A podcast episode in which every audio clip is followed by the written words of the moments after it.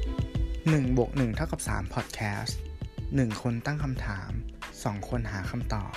เพราะเราเชื่อว่าการต่อยอดทางความคิด จะนำมาซึ่งผลลัพธ์มากกว่าที่คุณคิดครับ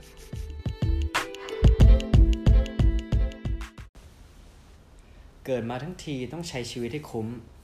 ชีวิตของเราใช้ซะ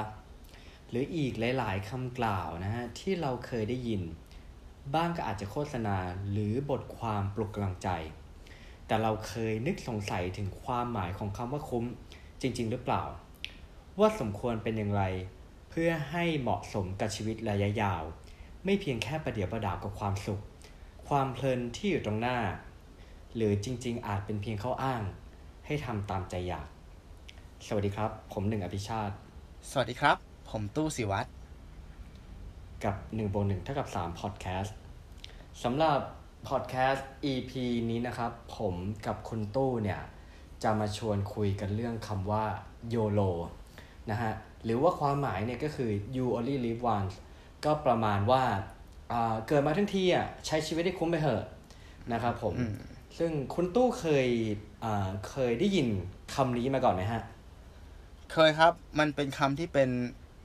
โอ้ เป็นที่แพร่หลายมากๆ เมื่อ เมื่อห้าหกปีก่อนเนาะ มันจะดังมากๆ อืมอืม อืมตู้มอง อืม ว่าไอ้คำคำนี้เนี่ย you only live once เนี่ย มัน ครับ ต่างอายุต่างการตีความแล้วต้องใช้วัยวุฒิในการตีความจริง ๆ สิ่งที่มัน อืม เอฟเฟกต์ อืม ไอ้สิ่งที่คำนี้มันเอฟเฟกต์กับตัวตู้เนี่ย มันเป็นคำที่แพร่หลายช่วงที่เราเพิ่งจบมหาลัยใหม่ๆแล้วทำงาน ฉะนั้น อืม ไฟลุกโชนมาก ไฟลุกโชน ตอ มันคือการ ครับ ใช้ชีวิตที่มีอิสระใช่ไหมครับ อ่าอย่างแรกเลย เพิ่งออกจากโรงขังแบบเรียน ใช่ จบ ใช่ ครับ ฉะ ผม ฉะนั้นเราเลยตีความคำว่าอิสระคือการทำอะไรตามใจอยากอย่างเช่น อืม อิสระภาพทางการเงิน สิ่งที่ตู้ตีความ อืม คือ เราหาเงินเองได้แล้ว เราอยากซื้ออะไร อ่า เราซื้อได้ ซึ่งมันผิด อ่า ถูกไหมมันผิดอิสระภาพทางการเงินที่แท้จริงคือการวางแผนการเงินตั้งแต่วันนี้ใช่ไหมครับศึกษาการลงทุน เงินเฟ้อ ใช่ นู่นนี่นั่นเพื่อที่จะมีชีวิตที่สบาย ในใน อืม ช่วงแบบ อืม สี่สิบขึ้นไปใช่ไหมที่เงินมันต่อเงินได้ อันนี้คือความหมายที่แท้จริง อิสรภาพ อืม ในการทำงานอ่ะ ตู้ตีความว่าเป็น work hard party harder ทำงานหนักแล้วปาร์ตี้ให้หนักกว่า ซึ่ง โอ้ จ ผม ริงๆ ว่า มัน เปย์ฮาร์ดเดอร์ เปย์นะ เปย์นะ ไป เออ ใช่ใช่มันก็เลยแบบว่า ต่อฮะ กลายเป็นว่าเราก็เที่ยวหนักจนบางทีตื่นมาทำงานไม่ productive แต่จริงๆแล้วไอ้ อืม อิสระในการทำงานเนี่ยมันคือการจัดสรรเวลาหรือเปล่า แต่ตอนนั้นเรายังตีความไม่ออกไงอืม อืม มันก็ อือืม โอ้ยวงกลไกหลักเลยอะคือไอกระแสคำเนี้ย มันมาพร้อมๆกับกับสเตอริโอไทป์ของการที่เราเป็นเจ้าของธุรกิจอะ ที่มันเป็น อืม แรงของนั้ อืมอืม ให้คนออกออกจากรูทีนเนาะออกจากกรงขังกรงขังก็เลย โอเค เราขออ ม เบรกตูกรงขังมาทำมาทำธุรกิจส่วนตัว อืม ซึ่งโอ้โห ผมว่าเละไปเยอะอะ คือ เละไปหลายคน อืม เพราะว่าเราได้เสพแต่ด้านที่ที่ค่อนข้างอ่าโพสิทีฟเนาะ ใช่ อย่างที่บอกก็คืออย่างที่น่าจะเคยบอกไปว่าแบบเราจะได้เสพแต่ด้านที่แบบประสบความสำเร็จแล้ว อืม อะไรอย่างเงี้ยเออแต่บางทีเราไม่รู้ว่าในจุดที่เขาเอ่อกำลังวัดใจอยู่เนี่ย อืม กำลังลำบากเนี่ย ตอนนั้นอ่ะเขาสามารถก้าวข้ามผ่านมา ยังไงถ้าเป็นเราเราจะสามารถสู้ไหวไหม อืม อะไรอย่างนั้นด้วย คือมีช่วงหนึ่งที่ผมรู้สึกว่าเออในร้านหนังสือเนี่ย หนังสือโน้ตฮาวจะแบบเยอะมาก ครับ เออแล้วก็คือมันก็แบบเหมันตามอ่านไม่หมดเคยอ่านไปอ่านมาจนบางที เครียด เหมือนแบบรับทฤษฎีอะไรเยอะเกินไป อืม แล้วก็บางทีเลือกใช้ไม่ถูก อืม นะฮะ ซึ่งผมก็นะสำหรับคำว่า YOLO หรือ You Live Once เนี่ยก็คือผมก็ค่อนข้างเห็นด้วยกับคุณตู้เนาะเพราะว่ามันก็ที่เราเห็นกันอ่ะมันก็มีสองด้าน คือถ้าตีความในด้านที่ถูกต้องก็จะไปในด้านบวก แต่ว่าถ้าเกิดเราตีความในด้านที่ผิดเนี่ยมันก็จะไปด้านลบเดี๋ยวเราจะลงค่อยๆ ลงมารายละเอียด แต่ก่อนที่ลงรายละเอียดอ่ะผมก็เลยลองไปสืบมานะฮะ ครับ ว่าที่มาของคำว่าโยโลจริง ๆ เนี่ยมาจากไหน อืม อ่า คุณตู้เคยพอรู้ไหมฮะ ผมรู้จักคำนี้จากวงเดอะสโตร์ครับ อ๋อ เออ อันนี้ อ่า อันนี้ก็เป็นแหล่งหนึ่ง อ่าครับ เป็นแหล่ง ครับ หนึ่งใช่ครับ แต่เดี๋ยวผมย้อน คือตอนแรก อ่า อันนี้จะมาแบบ อันนี้ผมอ่านมาเจอจากเว็บไซต์ของ Fox ครับ นะฮะเขาบอกว่าคำว่าโยโลตอนแรกคือทำคนที่ทำให้คำเนี้ยมันดังอะ ครับ Y O L O เนี่ย ก็คือ เออ อ่าชื่อ Drake เป็นแรปเปอร์ชาวแคนาดา ใช่อ่าคนที่ เออ ผิวค้ำๆเดรกอะนะที่เรารู้จักอะ ใช่ นะ อ๋อ ใช่ใช่ใช่คืออ่าเป็นแรปเปอร์ชื่อดังเลยฮะ ครับ อคำว่าโยโ o เนี่ยได้พูดในเพลงที่เป็นโบนัสแท็กชื่อเพลงว่า The Motto อยู่ในอัลบั้มชื่อ Take Care ในปี 2011 นะครับผม อันนี้เป็นเกรินเกินๆเป็นเกรินเดียวกัน แต่ว่าเขาบอกว่าจริงๆล่ะพอย้อนกลับไปปี 2004น่ะมีคุณนักแสดงที่ชื่ออดัมเมชนะฮะ เคยพูดอุทานคำว่าโยโ o ซึ่งเขาบอกว่าคำเนี้ยน่าจะเป็น first record คือที่แบบเหมันมีการอัดได้ครั้งแรกว่ามีพูดบนเนี้ยบนฟิล์มนะฮะ ในรายการแบบเป็นซีรีส์เรียลิตี้ชื่ออ่า Average Joe ครับ ช่อง NBC แต่ว่าแล้วก็ถัดมาเนี่ย ก็คืออย่างที่คุณตู้บอกนะฮะ ว่าคือปีอ่า2006 ครับ วง Indie The Stroke ครับ ก็มีแทร็กแรกของอัลบั้มอ่า First Impression of Earth นะฮะ ชื่อเพลง You Only Live Once ที่ร้อง ใช่ ในท่อระบายน้ ใช่ ำไปเสิร์ช YouTube กันได้ อินโทรมาเลยตอนนี้ ใช่ใช่ครับผม ก็เลยเป็นอย่างนั้นก็คืออันนี้จะเป็นที่มาคร่าวๆนะฮะ อืมอืม ใช่ใช่ครับผม แล้วเอ่อความคิดเห็นส่วนตัวของคุณตู้อะอย่างที่บอกอะการตีความขึ้นอยู่กับวุฒิภาวะนะฮะหรือว่าอาจจะเป็นบริบทก็ได้อะไรเงี้ยคุณตู้คิดว่ามันมีวิธีการในการตีความยังไงให้ดีกับเรา หรืออาจจะไม่ดีกับเราบ้างนะฮะ สำหรับตู้นะครับอ่าตู้โยโรตู้ขอใช้คำว่าอิสระภาพในการใช้ชีวิตแล้วกันเนาะการใช้ชีวิตที่มีอิสระ อืมอืม ใช้ชีวิตที่มีอิสระ ต้องมีเป้าหมายและมีวินัย อืม ถึงจะประสบความสำเร็จ ตู้ขอยกเป็นกรณีเปรียบเทียบของคนสองคนละกัน ครับ อ่ะนายเอเป็นคนที่ตั้งใจทำงานมากเลยก็คือทำงานห้าวันเนาะอ่าวันเสาร์อาทิตย์เนี่ยก็อาจจะทำงานพิเศษด้วย แล้วก็เรียนปริญญาโทประมาณนี้ อืม ส่วนนายบีเนี่ย อืม ก็คือทำงานปาร์ตี้เฮฮาใช้เงินสุรุ่ยสุร่ายเราทำตามใจอยากอะอยากทำอะไรทำตู้ถามว่า อืมอืม สมมุติตอนเนี้ยเขาสองคนอายุยี่สิบห้า ม ตอนอายุสี่สิบเนี่ย ใครจะ อืม มีอิสระในชีวิตมากกว่ากัน อืมก็คือเป็นระยะลองเทอมเป็นระยะยาว ใช่ ตู้หมองเป็นระยะยาว คืออา การที่เรามีวินัยในชีวิตเนี่ย จะทำให้เรา ครับ มีตัวเลือกในชีวิตมากขึ้น ซึ่งตู้มองว่า ไอ้ตัวเลือกที่เรามีนั่นน่ะ คืออิสระ สมมุตินะครับอ่ะอย่างเช่นเรื่องสุขภาพเรื่องการกิน ถ้าวันนี้คุณกินทุกอย่างเลย กินหมูกรอบ กินขาหมู กินของหวาน แล้วคุณเป็นเบาหวาน อืมอืม อ้าวตัวเลือกในการกินคุณน้อยลงละถูกไหมครับ แต่ถ้าคุณมี อ่า คุณออกกำลังกาย คุณทานอาหารที่ดีต่อสุขภาพ ถ้าวันหนึ่งคุณจะชีทเดย์อ่ะคุณอยากกินอะไรคุณก็กินได้ ถูกไหมครับ จะอะไรคุณก็กินได้ อืม อย่างเรื่องการงานเหมือนกัน ถ้าคุณขยันทำงานขยันหาความรู้เข้าตัวเองเนาะแล้วก็มีรายได้หลายทางเนี่ย ถ้าบริษัทคุณอ่ะล้มละลายขึ้นมา คุณยังมีเงินจากช่องทางอื่น ใช่ไหมครับ ครับ คุณยังมีอ่าตำแหน่งไปสมัครที่อื่น คุณมีทางเลือก การเงินก็เหมือนกัน ถ้าคุณมีเงินเยอะกับคุณไม่มีเงินอะทางเลือกในชีวิตใครมันจะมากกว่ากัน ฉะนั้น อืมอืม วินัยและเป้าหมายอะครับ ครับ นั่นแหละคือการที่มันเป็นกุญแจดีกว่า ที่จะพาเราอะ อืม ไปสู่ชีวิตที่มีอิสระในการเลือกจริง ๆ ไม่ใช่เลือกวันนี้ แล้ววันหน้าไม่มีอะไรให้เลือก อืม อืม ตัวมองแบบนี้ ก็คือเท่ากับว่า เราจะ หมายถึงว่าเราจะไม่สามารถใช้ชีวิตแบบ เขาใช้คำว่า โยโล อืม แบบอ่าณปัจจุบันณวันนี้อะไรเงี้ย เลยได้ไหมหรือว่า หรือว่ามันเป็นแบบขึ้นอยู่กับการตีความมากกว่า ถ้าคุณโยโรนะวันนี้อ่ะ แล้วคุณคิดว่าคุณจะโยโรแบบนี้ไปได้อีกสักกี่วัน มันมันเป็นแบบนี้ว่ะ สม มัน มติแบบว่า เออ สามารถเล่นเทเมา เออ ถามว่าจะอย่างนี้ทุกวันเลยไหม อ่า ก็ก็ไม่ถูกเนาะ ใช่ แล้วบางคนบอกว่า อืม ก็อยากใช้แบบเนี้ย ตายวันตายพรุ่งก็ไม่รู้ พรุ่งนี้อาจจะโดนรถชนตายก็ได้ อ่า หรือว่าเห็นบางคนกินอาหารดีๆมาทั้งชีวิต อยู่ดีเป็นมะเร็งเฉยเลย อันเนี้ยคือคุณพูดเข้าข้างตัวเองไง คุณไม่ได้เอาสแตทมาอ้างไง นึกภาพออกไหมครับ เหมือนคุณแค่ไปยกกรณีของแบบสิ่งที่เปอร์เซนเทจในการเกิดขึ้นอะมันน้อยอะมาคอนเฟิร์มความคิดของตัวเอง ถ้าคุณโยโร ก็อ confirmation bias ใช่ ถูกต้อง ที่เคยพูดถึง ถูกต้อง อืม เราคิดง่ายๆว่า อ่ะ สมมติว่าทุกวันนี้คุณคิดว่าคุณใช้ชีวิตแบบมีอิสระเต็มที่อะนะ แล้วคุณลองเคยคิดหรือเปล่าว่า ถ้าอีกสิบปีอีกยี่สิบปีอ่ะ คุณจะใช้ชีวิตยังไง ไม่ให้ตัวคุณในสิบหรือยี่สิบปีอ่ะหันมาสมเพศคุณนะวันนี้ รู้ไงไม่เท่ารู้งี้ ใช่ อืม ผมว่ามันก็เลยด้วยด้วยสิ่งที่เราได้ได้ศึกษาแบบนี้มันก็สิ่งที่เราเสพมากกว่า นะฮะหลายๆอย่างก็คืออ่าไม่ว่าจะเป็นทางโซเชียลมีเดียหรืออะไรก็แล้วแต่เนี่ยเรารู้สึกว่าคำว่าโยโลหรือว่าเกิดมาทั้งทีต้องใช้ชีวิตให้คุ้มเนี่ย อืม คือทุกวันเนี้ยการตีความอ่ะ อืม มันค่อนไปทางทางไม่ค่อยจะโอเคเท่าไหร่ อืม คิด ไม่ ดเห ค่อย นผนะ ไม่ค่อยมีสติ อ่า ใช่ ไม่ค่อยมีสติ อ่า คือเหมือนกับว่า อ่าโยโลคือเขาเรียกไงนะ เอ้ย อยากกินอันเนี้ย เอ้ย ไม่รู้พรุ่งนี้แบบมันคือบางคนจะแบบ เอ้ย ไม่รู้จะอยู่ได้ถึงขนาดไหน อ่าอ่าอ่าเอาซะหน่อย อ่าทำเลย เอ้ย เอ้ย อยากได้ของชิ้นนี้อ่ะ เออ เออเออก็ไม่เมาหนาก็ เออ เดี๋ยวก็ไอ้นี่แหละ ใช่ อะไรเงี้ยชีวิตเดียวใช้คุ้มโอบ ใช่ อ่ามันก็คือเป็นแบบไบแอสให้ตัวเอง เออ แต่ถึงเวลาคือ คือถึงแม้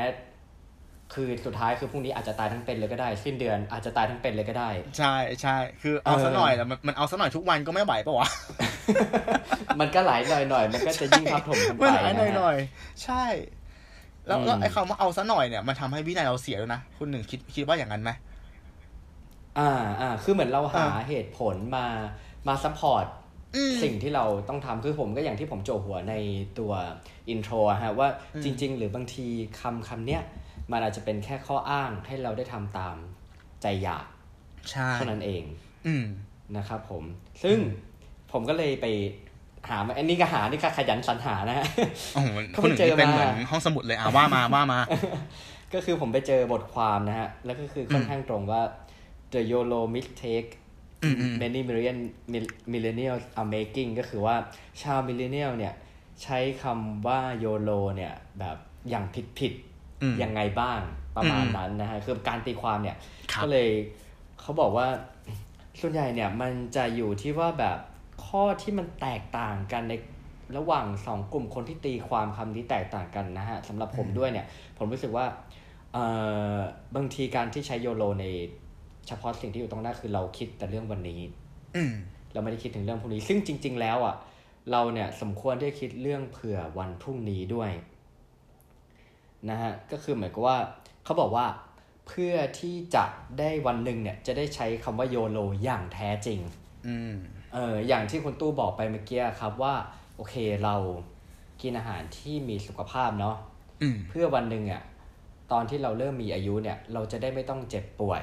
และ อือฮึ และถึงวันนั้นอ่ะคุณก็จะได้มีแรงไปเดินเที่ยว ตอนนั้นสภาพเขาเรียกนะประสิทธิภาพทางการเงินคุณอาจจะพร้อม คุณก็สามารถไปเที่ยวในที่ที่คุณอยากไป โดยที่คุณอาจจะไม่ต้องนั่งรถเข็นไป อืมอืม อัน อืม นั้นคือโยโล ใช่ ที่แท้จริงหรือเปล่า อืม นะฮะ อ่ะแล้วถ้าอยู่ๆก็มีคนถ้ามีคนบางคนถามกลับมาว่า ไม่รู้จะอยู่ถึงตอนนั้นหรือเปล่า อ่ะ อืม ก็เข้ามาอีกรอบอ่ะซึ่งอันเนี้ยเรายอมรับว่าสิ่งเหล่าเนี้ยเราก็ไม่สามารถตอบได้ อืม นะครับผม ซึ่งผมก็ขึ้นอยู่จริง ๆ แล้วอ่ะ ผมว่ามันลองปรับมุมมองสักหน่อยหนึ่งอ่ะคำว่าโยโลบางที เราอาจจะสามารถไปปรับใช้กับหลาย ๆ มุมของชีวิตก็ได้นะฮะ คุณผู้ฟัง จริง ๆ แล้วอ่ะ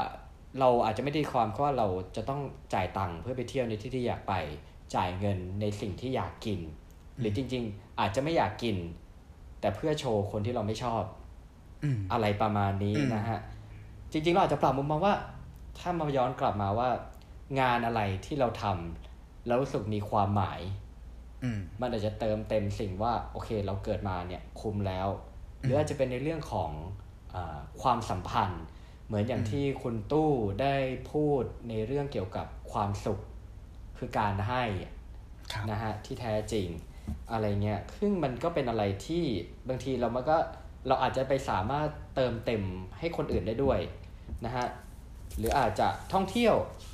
เราอาจจะท่องเที่ยวเพื่อประสบการณ์มากขึ้น คืออาจจะไม่ต้องใช้เงินเยอะเป็นตัวตั้งตัวตีอะไรอย่างเงี้ยซึ่งมันก็จะไปสอดคล้องกับกับโยโลซึ่งที่ผมอ่านอ่านๆมาหลาย ๆ หลาย ๆ จุดเนี่ย ส่วนใหญ่โยโลเนี่ยเขามักจะพูดมิดเทคหรือว่าข้อผิดพลาดในเทอมของ financial หรือว่าการเงินนะฮะเขาบอกว่าคนแบบวัยรุ่นสมัยเนี้ยหรือกลุ่มคนแบบมิลเลนเนียลเนี่ย ครับ มักจะใช้เงินโดยที่ไม่ได้คิดถึงอนาคต อืม อ่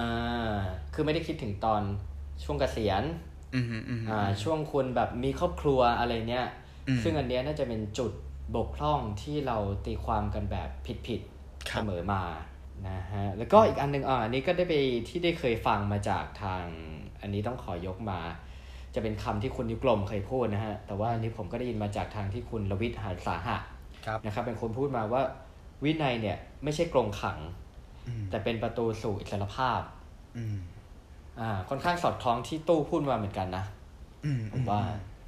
อืม แล้วมันจะ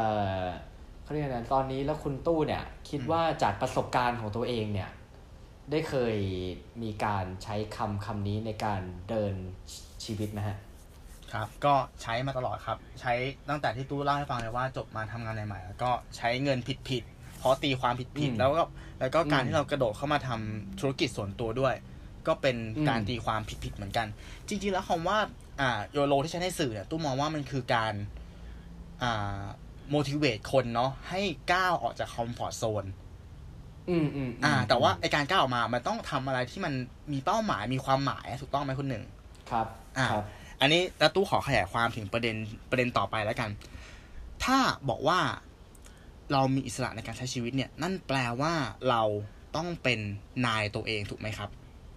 ครับ กลายเป็นนายตัวเอง อืม ตู้เคยพูดเรื่องสมองไปแล้วเนาะว่าเราจะมีส่วนลิมบิก ส่วนนีโอคอเท็กซ์แล้วก็จิตใต้สำนึกใช่ไหมครับ ส่วนลิมบิก ครับผม เนี่ย ชอบการทำซ้ำสัญชาตญาณ อืม คิดน้อยๆอยากกินนู่น อยากกินนี่ อยากกินนั่นใช่ไหมครับอ่า เคยชิน อ่า เคยชิน สมอง ครับ อ่าถ้าเป็นส่วนลิมบิกอย่างเงี้ยเอาง่ายๆเลย คืนนี้จะนอนสองทุ่มตีสองยังเล่นมือถืออยู่เลย อันเนี้ย คุณเป็นนายตัวเอง รู้สึกผิดเลย จ อะ ริง ๆ หรือเปล่า อ่า ต่อไป อ่า เอ้ย ฉันจะลดความอ้วน ฉันจะกินเท่านี้ คืนนี้ฟาดหมูกระทะเลย อืม คุณเป็นนายตัวเองหรือเปล่า อืมอืม อืมสองส่วนสมองส่วนจิตใต้สำนึก เคยได้ยินเคสทางการตลาดไหมคนหนึ่ง อย่างเช่นว่ากรณีในโรงหนังที่เขาฉายหนังเนี่ย มันจะเป็นแผ่นฟิล์มหลายแผ่นใช่ไหมครับ แล้วเขามีการแทรกรูปป๊อปคอร์นกับเครื่องดื่มเข้าไป แต่มันเป็นการแทรกแบบแค่แผ่นเดียวหนึ่งต่อร้อยหนึ่งต่อพันเนี่ยคือเราจะมองไม่เห็น แต่เราดูไปแล้วอ่ะ เราจะรู้สึกหิวอยากกิน เอาเหรอ ใช่ แล้วไหนจะเป็น ยนี่ เรื่องของ ไม่ การ นี่ไม่เคยสังเกตเล อ่าย แล้วก็มีเคสเหมือนกับว่า อ่า เขาให้คนอะไปดูตัวอักษรภาษาที่เขาไม่รู้จัก แต่เปิดสลับ อืม กับหน้าคน คือคุณ ครั จะ บ ไม่รู้เลยว่าไอ้ภาษาตรงเนี้ยมันหมายความว่าอะไร แต่ให้เลือกอันที่คุณ อืม ชอบ คนจะเลือกตัวหนังสือที่อยู่ถัดจากรูปหน้าคนที่เป็นหน้ายิ้ม อืม สัดส่วนใหญ่ เพราะ อืม เพราะว่า เพราะว่ามันเป็นเรื่องของจิตใต้สำนึกไงานเหมือนกับว่า การที่เราเห็นคนที่มันหน้ายิ้มเนี่ยอาจจะไปทำอะไรกับความรู้สึกของเราใต้สำนึกของเราเรารู้สึกว่าเฮ้ยเราชอบตัวหนังสือตัวนี้ เพราะมันมัน คือ เพิ่ง อา ถั จ ด จะ จากคนหน้ายิ้ม ฮอร์โม ใช่ เป็นความสุขหลั่งออกมาแล้วก็เลยรู้สึกว่าเราโอนเอียงที่จะเลือกสิ่งที่เรารู้สึก ใช่ รู้สึกดีด้วย หรือเป ใช่ ล่า ใช่แล้วก็อีกหลายอย่างครับ การจัดโทนสีของการวางดิสเพลย์ทุกอย่างผู้จะมองผู้จะบอกว่า การตลาดอะ่ะ มันก็หลอกเราอยู่อะ่ะ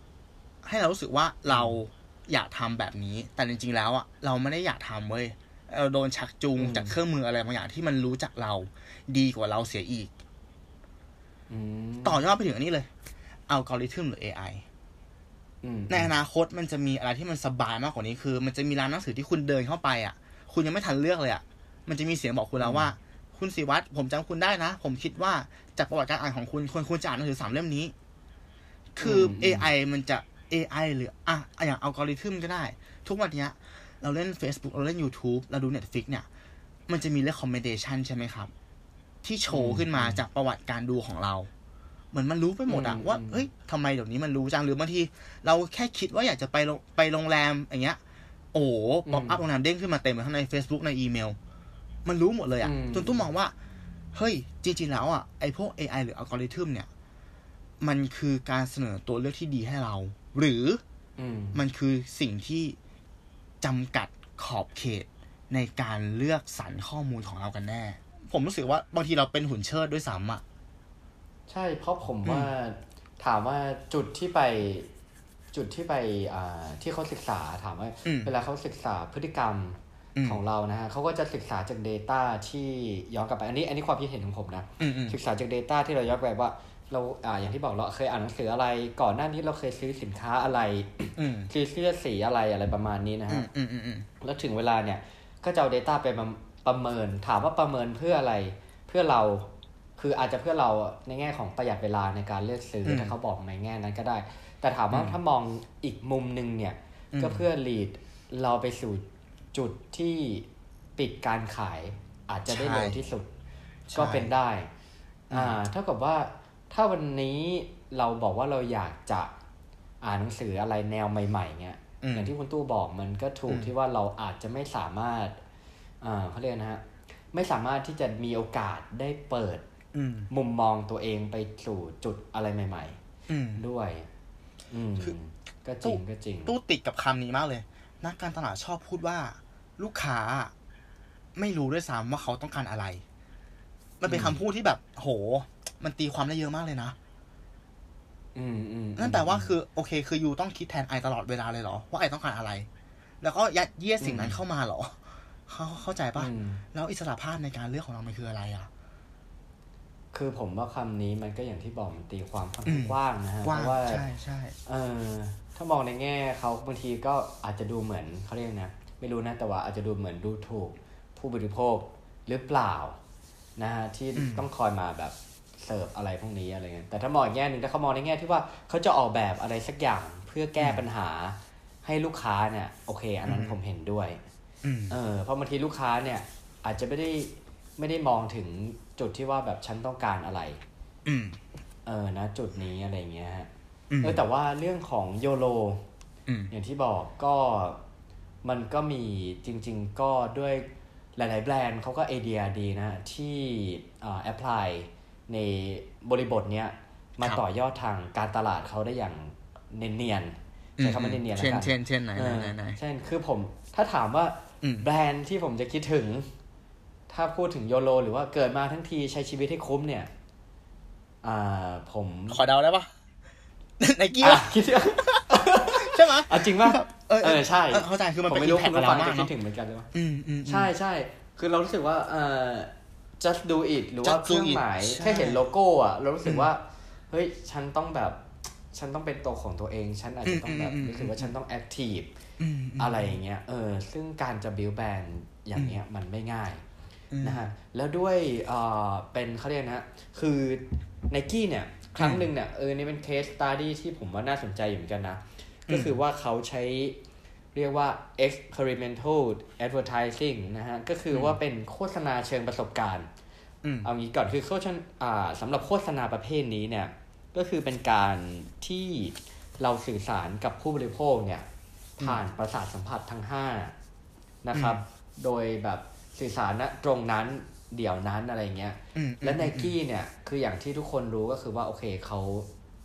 เขาสามารถที่จะตอนนี้เขาคือโอเคเขาขายอุปกรณ์กีฬาถูกต้องไหมฮะ ครับ เขาก็ทำแพลตฟอร์มที่เป็น n i k e Plus ที่เราสามารถที่จะแบบวิ่งหรือหรือวิ่งแข่งกับเพื่อนได้แบบทางออนไลน์มีลีดเดอร์บอร์ดอะไรเนี้ย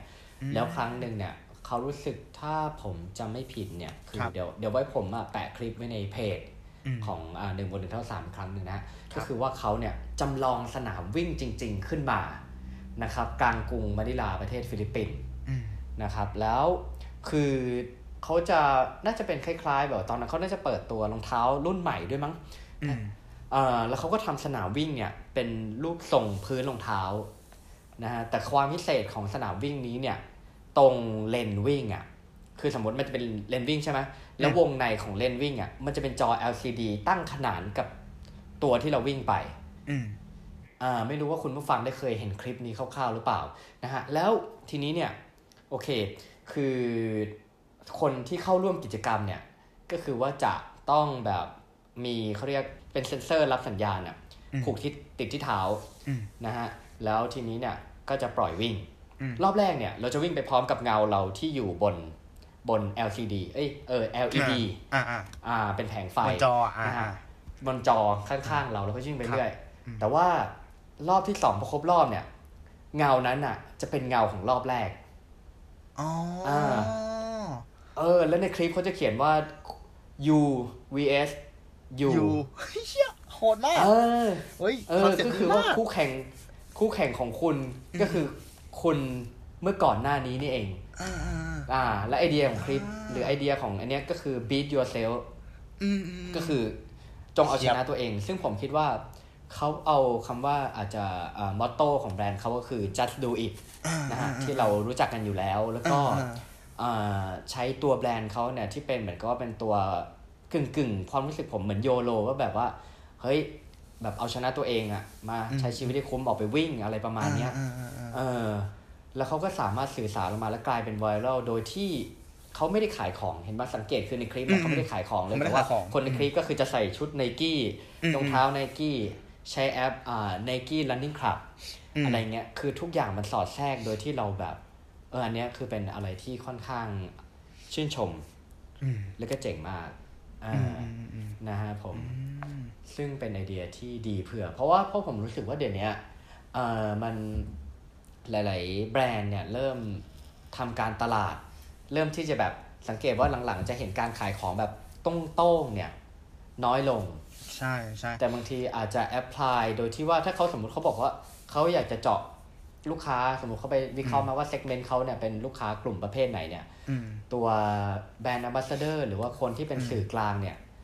เขาต้องหาคนที่เหมือนเป็นตัวแทน อืม ของกลุ่มคนนั้นๆ หรือว่า ครับ อาจจะเป็นคนที่กล้า อืมอืม ที่จะลุกขึ้นมาทำอะไรสักอย่าง แล้วคืออ ม มันก็คือจะลิงก์กับในส่วนของคำว่า you live live once หรือว่าเอ่อจงใช้ชีวิตสินะฮะ โอ้ยถ้าโอ้ถ้าพูดถึงเรื่องนี้ตู้ขอเสริมก็คือ เคสเดียวกับของของเนี้ยแหละคือไนกี้แหละ คือว่า อืม เขาทำการตลาดได้ได้ฉลาดมาก คือมันจะมีงาน อืม วิ่งใหญ่อยู่งานวิ่งหนึ่งที่ อืม สปอนเซอร์หลักเนี่ย ตู้จำไม่ได้มันมีสองแบรนด์แบรนด์หนึงตู้จำไม่ได้แต่แต่อีกแบรนด์คือหนึ่งคือ New Balance อ่า อ่า เป็นงานมาราธอนเนาะก็คือมันจะมีแบบ อ่าโลโก้อะไรเงี้ยอยู่ตะเต็มสถานที่ไปหมดแหละ แต่ ครับ รูปที่หลุดที่ถ่ายมาเนี่ย คือ นักวิ่งส่วนใหญ่คือรองเท้าไนกี้อะครับที่เป็นรองเท้าวิ่งตัวท็อปทอปอะเนาะ อืม สีมันจะฉูดฉาดถูกต้องไหมครับ อ่า แล้วในไนกี้อะเขาจะสปอนเซอร์ให้กับเหมือนกับนักวิ่งที่แบบ วิ่งที่ แนวหน้านิดนึงอ่ะ ใช่ใช่ อ่าอ่า ฉะนั้นรูปที่มันถูกถ่ายหลุดมาเนี่ย จะเห็นไม่แค่ นักวิ่งอ่ะ ใส่รองเท้าไนกี้ ก็กลายเป็นว่าทางๆที่แบบ New Balance เนี่ยเป็นเมนสปอนเซอร์อ่ะ แต่สิ่งที่มันเด่นกว่าคือรองเท้าของไนกี้ คือแย่งซีนไปเลย แย่ง ว่า ซีนไป งั้ เลยใช่มันเป็นการโฆษณา อืม ที่แบบ โอ้ แล้วก็มันจะมีอีกเคสหนึ่งก็คือว่าเหมือนกับว่า อ่า ถ้าคุณโหลดแอปของไนกี้ใช่ไหมแล้วคุณไปวิ่งที่งานนี้เนี่ย สมมตินะต่อให้สมมติคุณบินไปไปที่ลอนดอนใช่ไหมครับ เขาจะบอกว่าเหมันมีแมสเซจบอกว่า โอเค งานที่ลอนดอนเนี่ย ตอนเนี้ย เราเปิดตัวรองเท้าลิมิเต็ดตัวใหม่นะ มีจำนวนจำกัด สิ่งที่คุณทำคือ คุณต้องวิ่งจบงานเนี้ยภายในเวลาที่กำหนด ถ้าคุณวิ่งได้ อืม คุณได้สิทธิ์ โอ้โห ในการซื้อรองเท้ารุ่นนี้ โหดมาก อ่า อ่า แต่ว่าถ้าคนที่แบบอยู่วง โดยที่เขาไม่ได้ใช้ไนกี้เขารู้สึกว่าทำไมคนที่ใส่ไนกี้ถึงวิ่งเร็ว หรือเข้าเส้นชัยในเวลาที่สวยงาม ๆอืมอืมอืมใช่ อ่า ใช่มันก็เนาะมันก็เป็นความฉลาดอะในการทำมาร์เก็ตติ้งอะ เออ อันนี้ยอมใจว่ะ ใช่เขาเลือกใช่เขาสปอนเซอร์แบบ นักวิ่งที่แบบอ่ะอาจจะอาจจะมีนัก อืม อ่า ในหลายๆมุมแหละแต่ว่านักวิ่งที่วิ่งได้ดีเนาะวิ่งได้เก่งเนี่ย อืม ก็เป็นสปอนเซอร์ของไนกี้ด้วยมันก็เลยทำให้ภาพลักษณ์มองแบบนั้นนะเหมือนว่ามันคือการเบรกตัวอะไรบางอย่างอะ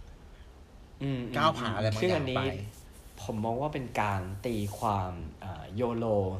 ในมุมที่เหมาะสมนะฮะ คิดว่าไหม เห็นด้วยอย่างยิ่งครับเหมาะสมมากๆ ใช่ เออ อืม เออก็อย่างอย่างที่เราบอกแหละว่าจริง ๆ แล้วมันแบบมันก็มีสองด้านแหละ อ่า ในบริบทในคำคำนี้นะฮะ ใช่ใช่ถ้าในเคสของคุณหนึ่งที่เราตีความด้วยกันเนี่ยไนกี้อะโยโลของไนกี้คือการก้าวข้ามขีดจำกัดของตัวเองถูกต้องไหม ใช่ นอกมัน คื ก็ อ ดู แบบ มีความหมายอะใช่ไหม อืมเกิดมาทั้งทีอ่ะเอาชนะตัวเองดิ ใช่ เอาชนะ ใช่ ตัวเองในทุกๆวัน อ่า ตั้งโกลในทุกๆวัน ใช่ใช่ครับ ต่อเลยครับคุณหนึ่ง อืมอ๋อ ก็เลยพอมาเจออันเนี้ย อ่ามันก็จะมีตัวย่อวันนี้ตัวย่อเยอะ ตัวเยอะค ส รั ม บ มุติโยโลมาแล้ว อืม แล้วอันนี้ก็ไปอ่านเจออันนี้แต่ว่าจะพูดในอันนี้เขาจะพูดเป็นบทสัมภาษณ์ในเชิง financial นะฮะ อันนี้เป็นบทความข่าวจาก ABS CBN New นะครับผม แต่ว่าอันเนี้ยคือเขาได้มีพูดถึงคำอีกคำหนึ่งว่าโยโลเนี่ยตอนเนี้ยอาจจะต้องมีการ transform เพราะว่าด้วยการตีความแบบไม่ถูกต้องนักซะทีเดียวเนี่ย อืม จะมีการปรับเปลี่ยนเป็นคำว่าอย่าโก อันนี้ผมอ่านเองนะอย่าโกเนี่ย อืม แต่จริงๆ คือเขาสะกดว่า y a g o ฮะ คุณผู้ฟังเอ่อยาโกย่อมาจากอะไร ยาโกย่อมาจาก you also grow old คือมึงต้องแก่ นะมึงจะใช้ชีวิตแบบนี้ไปตลอดไม่ได้ ดีดีดีดี คืออันนี้ก็มาแย่งซีนอีกอันหนึ่ง เออเออ เออซึ่งผมก็แบบเออจริงว่ะ เพราะว่าบางที เออ ที่เราบอกว่าเราใช้ชีวิตโดยไม่ได้คิดถึงพรุ่งนี้อ่ะเราใช้ เออเออ ชีวิตถึงวันนี้เนี่ยเออคือพรุ่งนี้มันตายไงหมายถึงว่าตายคือตายทั้งเป็นไงแบบตังค์หมด เอ ใช่ สุข ใช่ ภาพแย่แหง เออเออเออได้ยินได้ยินคำนี้ตู้ตู้นึกภาพออกประมาณแล้วาแบบว่าเหมือนคนคนหนึ่งกำลังตะโกนคำว่าโยโรอยู่โยโรแล้วมีคนหนึงเดินมาตบหน้าพัวแต่มึงต้องแก่ เอ นะ อ ใช่ปะเหมือนแบบเออเออดึงสติเรากลับมา อ่าอ่าอ่าต่อต่อต่อต่อ จริงๆเขาบอกว่าคือแต่จริง ๆ แล้วอ่ะเออคืออย่างที่บอกว่าคือการตีความมันมันก็คือคุณสามารถคุณใช้จ่ายอ่ะถ้าพูดในในแง่ของเงินเนาะ ครับ คุณใช้จ่ายอ่าซื้อของในสิ่งที่คุณชอบ ไม่ใช่ว่าตลอดระยะเวลากว่าที่คุณจะใช้อิสรภาพเนี่ย ระหว่างนั้นคุณแบบโอ้โหแบบมีวินัยมากคือเคร่งครัดมากแต่สุดท้ายตัว คุณเครียดเองเนี่ย อืมอืม อันเนี้ยถามว่ามันก็คงไม่ใช่ชีวิตที่ถูกต้องนัก อืมอื มัน ม ก็คงไม่ใช่ชีวิตที่สมดุลนัก ก็คือว่าคุณอาจจะใช้จ่ายอ่าสิ่งของที่คุณอยากจะได้ อืม ซื้ออ่าเขาเรียกนะอ่าจ่ายเงินกับอาหารการกินอาหาร หรืออาจจะแบบแต่ระหว่างทางที่คุณใช้จ่ายสิ่งเหล่านี้ไปอ่ะ คุณ อืม อย่าลืมว่าคุณมีบัตเจ็ตอยู่ อืมอืม อ่าเพราะส่วนใหญ่เนี่ยบางทีถ้าเรามองในแง่ของแบบ อ่าเกิดมาทั้งทีอะไรเงี้ย อืม เรามักจะมาแบบสายแบบไปไม่อั้นอ่ะ อืมอืมอืมอืม เออหรือใช้ชีวิตแบบไม่อั้นแบบสุดอะไรอย่างเงี้ยเอออ ม ซึ่งอย่างนั้นอ่ะมันก็ไม่ถูกไม่แง่จะแบบบัตเจตในแง่ของเงิน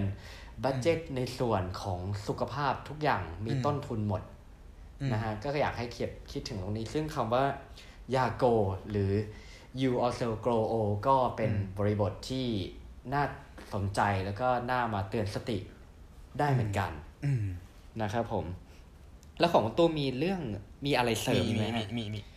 ตู้มีค้าจากจากเมื่อกี้เนาะที่พูดถึงว่า อ่า เรามีสมองส่วนลิมบิกพูดไปแล้วใช่ไหมครับ ครับ สัญชาตญาณ ครับ แล้วก็ อ่า